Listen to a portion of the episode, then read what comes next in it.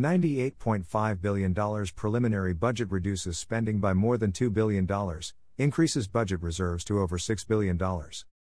Preliminary budget prioritizes childcare, cash in pockets of working people, public safety, fiscal management. New York City Mayor Eric Adams today presented New York City's $98.5 billion preliminary budget for fiscal year FY 2023. Mayor Adams' first budget reduces the FY23 budget by $2.3 billion and, by prioritizing public safety, implementing a successful program to eliminate the gap, PEG, exercising caution in response to mixed economic signals, and reducing budgeted city headcount, serves as the foundation for his commitment to get stuff done for New Yorkers. This budget also makes historic investments to support public safety, young New Yorkers, childcare, and working families. After two years of struggle, we are on the brink of a recovery that offers us a once in a generation opportunity to make real change on a grand scale, said Mayor Adams. I made a commitment to New Yorkers to spend taxpayer dollars more wisely, while making the upstream investments necessary to ensure a robust recovery, and this administration's first preliminary budget achieves exactly that. We are cutting spending, making government run more efficiently, investing in public safety, and providing much needed help to working families across our city.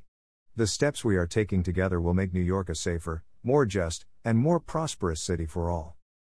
New spending of $536 million in FY22 and $926 million in FY23 in this budget is wholly offset by nearly $2 billion achieved within the PEG. FY22 tax revenues reflect a $1.6 billion increase over the November plan, driven by better than expected personal and business income taxes, sales taxes, and transaction taxes. Tax revenue growth of $726 million in FY23 over the November plan is due to higher than expected property tax values.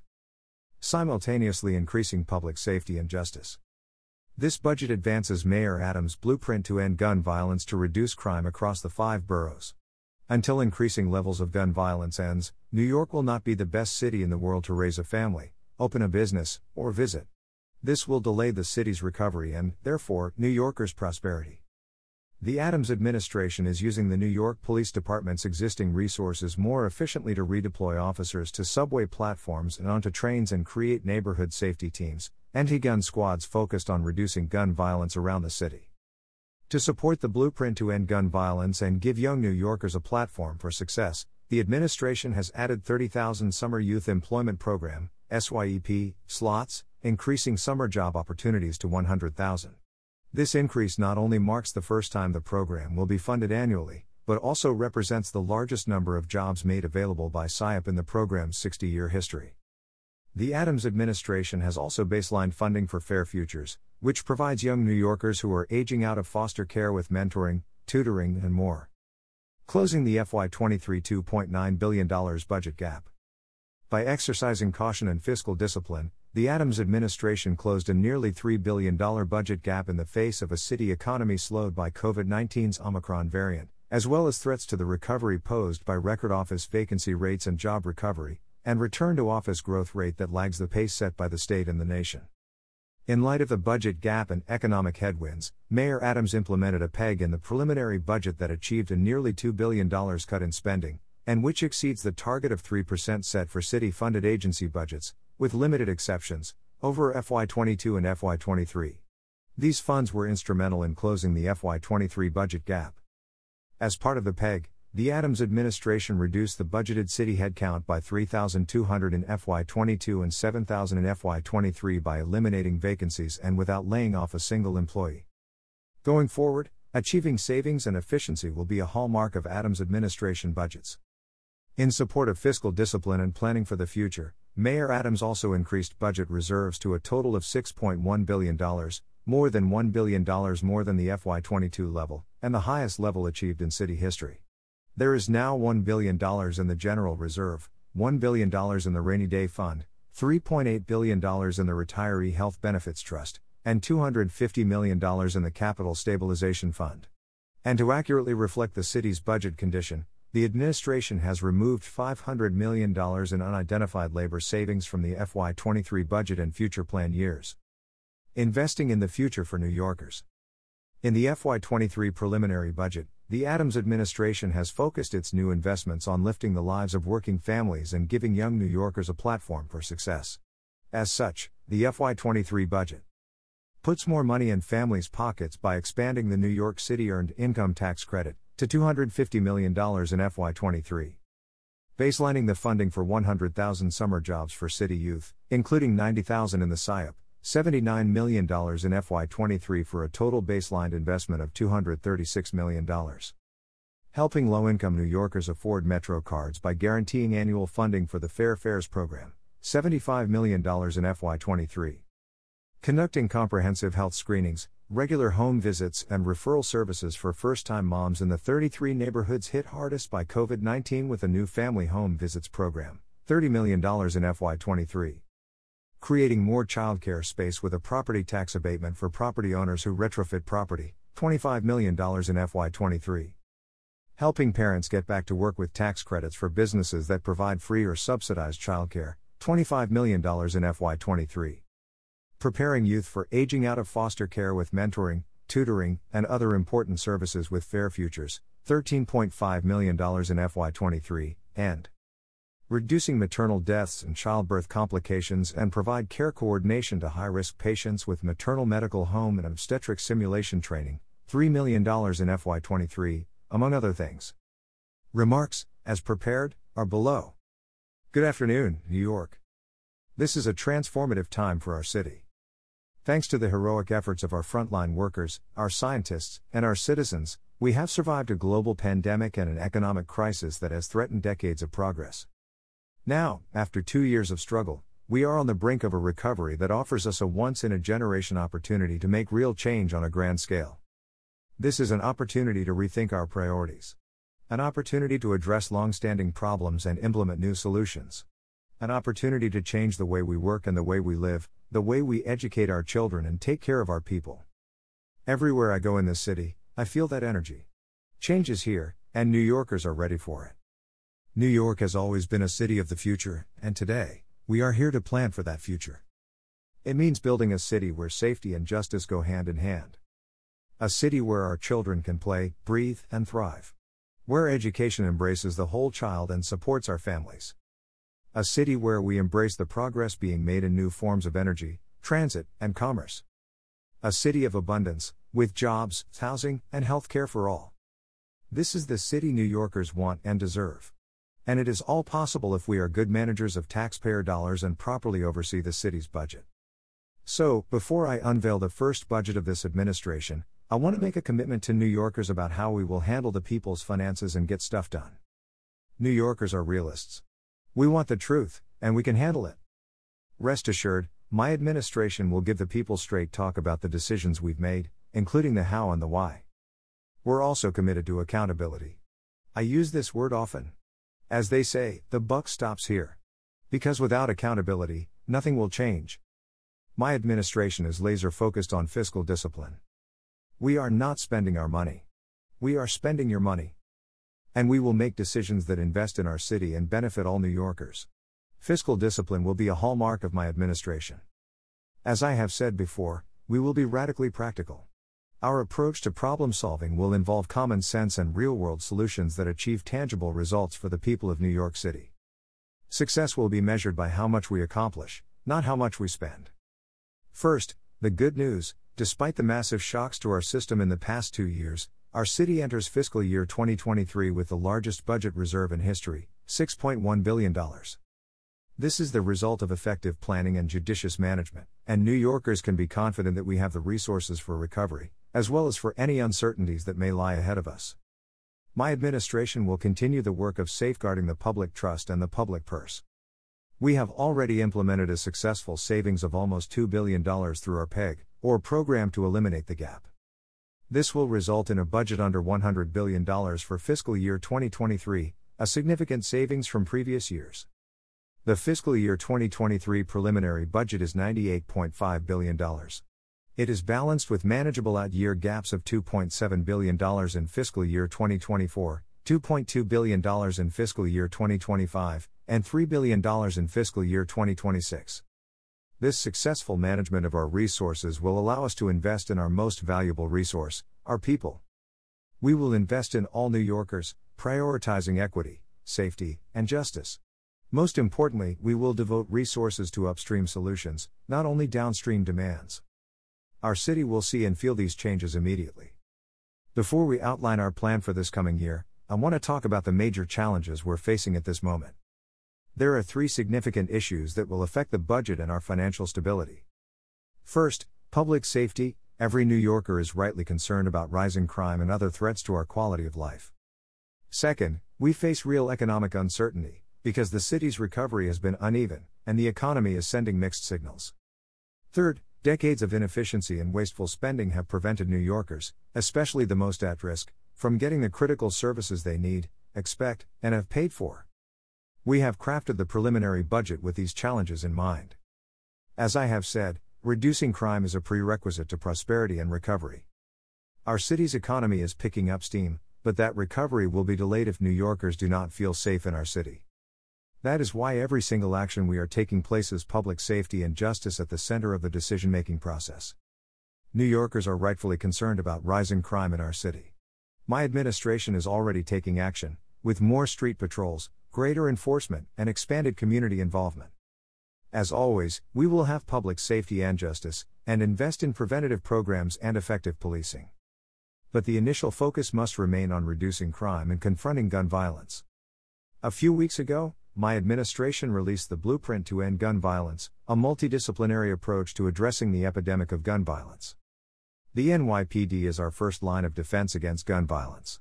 We will make new efforts to strengthen and reinforce it, while continuing our mission to involve the community. We have already started, putting more officers on patrol and enhancing our existing public safety units with new neighborhood safety teams, which will focus on gun violence. And we will invest in longer term preventions as well, fixing our broken schools, supporting unhoused New Yorkers, improving access to mental health services, and improving our laws. We are going to involve every community, every precinct, and our state and federal partners. This is foundational to our success and the number one priority of my administration. We are also focused on how financial conditions across the country and in the five boroughs impact our financial strength and stability. Our national and local economies have suffered greatly over the past two years, but recovery is in sight. Life saving vaccines have significantly reduced the impact of the virus and the length and depth of variant surges. There are positive signs that the national economy is rebounding, but the recovery is not distributed evenly. Corporate profits are up, and 84% of the jobs lost across the country during the pandemic have been recovered. That said, inflation is rising, which may trigger Federal Reserve actions. New Yorkers, however, continue to see mixed signals. Some sectors of the city's economy have flourished over the past two years. Wall Street profits hit record levels in 2020 and 2021, though they are forecast to drop to more typical levels through 2026. Likewise, Wall Street bonuses hit almost $37 billion, their highest level ever, in 2020 and are forecast to be nearly $6 billion more in 2021. Wall Street's strong performance, along with the Federal Reserve stimulus payments, drove New Yorkers' income to just over $700 billion last year. While residential real estate sales faltered during the pandemic, they began to rebound strongly in 2021. Notice that the chart shows just over 37,000 sales in 2020 and 45,000 in the first three quarters of 2021 alone. These positive indicators are encouraging, but we must bear in mind that the recovery has not reached all New Yorkers. New York City's job recovery was slowed substantially by the subsequent waves of the pandemic and continues to trail gains made by the state and country. We have recovered just 55% of the 933,000 jobs lost at the height of the pandemic. This lags behind the state, which has recovered 63%, with the U.S. at 84%. This contributes to an unemployment rate of 8.8%, down from 20% at the peak of the first wave but still much higher than the state and country overall. Unfortunately, we do not expect to regain our pre pandemic level of jobs until 2025. Most of our job loss was in the service sector. These hardworking New Yorkers suffered disproportionately during the pandemic and are still feeling the effects of the long term economic challenge. On top of slowing our jobs recovery, the Omicron surge put the brakes on the return to office progress. By mid November of last year, we were seeing real progress in the fight against COVID. Vaccination rates were increasing, while infection rates, hospitalizations, and deaths were in sharp decline. Optimism took hold, and employers began planning to phase out remote work and return their workforce to their offices. At the same time, Retail businesses were reopening, restaurants were beginning to rebound, and it seemed that we might be easing into a post COVID environment. The Omicron surge quickly dashed those hopes, as shown in this chart. Return to office progress peaked at over 35% in early December, crashed dramatically to just over 10% by January, and still has not recovered. And take a look at the white line on the chart, it shows that workers in other cities are returning to their offices at a faster rate. When employees don't return to work, they don't eat lunch at a nearby restaurant, shop at a local store, or take their clothes to the dry cleaners. Our business districts suffer, and it slows the recovery. Because of continued remote work, office vacancy rates are at 20%, a 40 year high. This represents more than 83 million square feet of space. Imagine nearly every office building in downtown Manhattan empty. The question now is what conclusions do we draw from these indicators, and how do they impact the budget and our planning? Let's look at the positives first. We're all rooting for the nation to succeed. A healthy economy, strong corporate profits, and overall jobs recovery can only benefit New York City. We are encouraged that residential real estate sales are bouncing back and will add to our bottom line. Better than expected Wall Street activity and growth in residential real estate helped fuel a $1.6 billion increase in fiscal year 2022 tax revenue projections over November. These revenues help close the fiscal year 2023 budget gap. They also fund critical ongoing needs related to public safety, healthcare, and education, and help strengthen the social safety net that many New Yorkers rely on to meet their basic daily needs. I'll turn now to the negatives. The Omicron surge slowed our recovery. High office vacancy rates hamper property tax growth, our single largest revenue source. In addition, job recovery is lagging. The unemployment rate remains high, despite dropping by half since the peak of the pandemic. This hurts everyday New Yorkers, leaving them in danger of falling farther behind. Though the signals are mixed, our pathway is clear. We must proceed with caution and act as good managers of the city's resources. Facing economic headwinds, we have taken swift action. Ten days into my administration, I implemented a PEG program to eliminate the gap. With limited exceptions, agencies were instructed to cut 3% of both their fiscal year 2022 and 2023 city funded budgets. In less than six weeks, agencies found new ways to reduce spending and adjust funding to meet realistic program costs. The program was a success. We achieved almost $2 billion over fiscal years 2022 and 2023. This includes $1.1 billion in 2023 that was applied to closing that fiscal year's nearly $3 billion budget gap. And this is not the end, we will keep pushing agencies to tighten their belts and make the most of the city's resources. Cautious fiscal planning includes setting aside funds that serve as a hedge against the unexpected. We have increased reserve levels by $1.1 billion compared with fiscal year 2022. At $6.1 billion, fiscal year 2023's reserve levels are the highest in city history. As you can see, that includes $1 billion in the General Reserve, $1 billion in the Rainy Day Fund, $3.8 billion in the Retiree Health Benefits Fund, and $250 million in the Capital Stabilization Fund. As I mentioned earlier, fiscal discipline will be key to my administration's success. We must push back against government waste and inefficiency. As we build back from two years of uncertainty and trauma, we must ensure our finances promote growth and resilience for the long term. This administration has been focused on efficiency since day one. This effort is being led by Chief Efficiency Officer Melanie LaRocca, who will oversee cost cutting and restructuring measures citywide. We are striving for efficiencies everywhere, which allow us to make better choices. For example, it will allow the NYPD to shift resources towards critical initiatives like the neighborhood safety teams, which will be focused on getting guns off the street. I also signed an executive order to consolidate all city technology agencies under a single authority. This will streamline their operations and foster interagency cooperation. Chief Technology Officer Matthew C. Fraser will lead the newly created Office of Technology and Innovation. We have also consolidated multiple city agencies into the new Mayor's Office of Climate and Environmental Justice, led by Executive Director Kizzy Charles Guzman. This new office will provide an integrated approach to sustainability, as our city faces increasing risks from the effects of climate change. There is much more to come. By implementing the PEG, we have created efficiencies via the budget process. Agencies took a hard look at processes and procedures and came up with innovative ways of getting stuff done with fewer resources.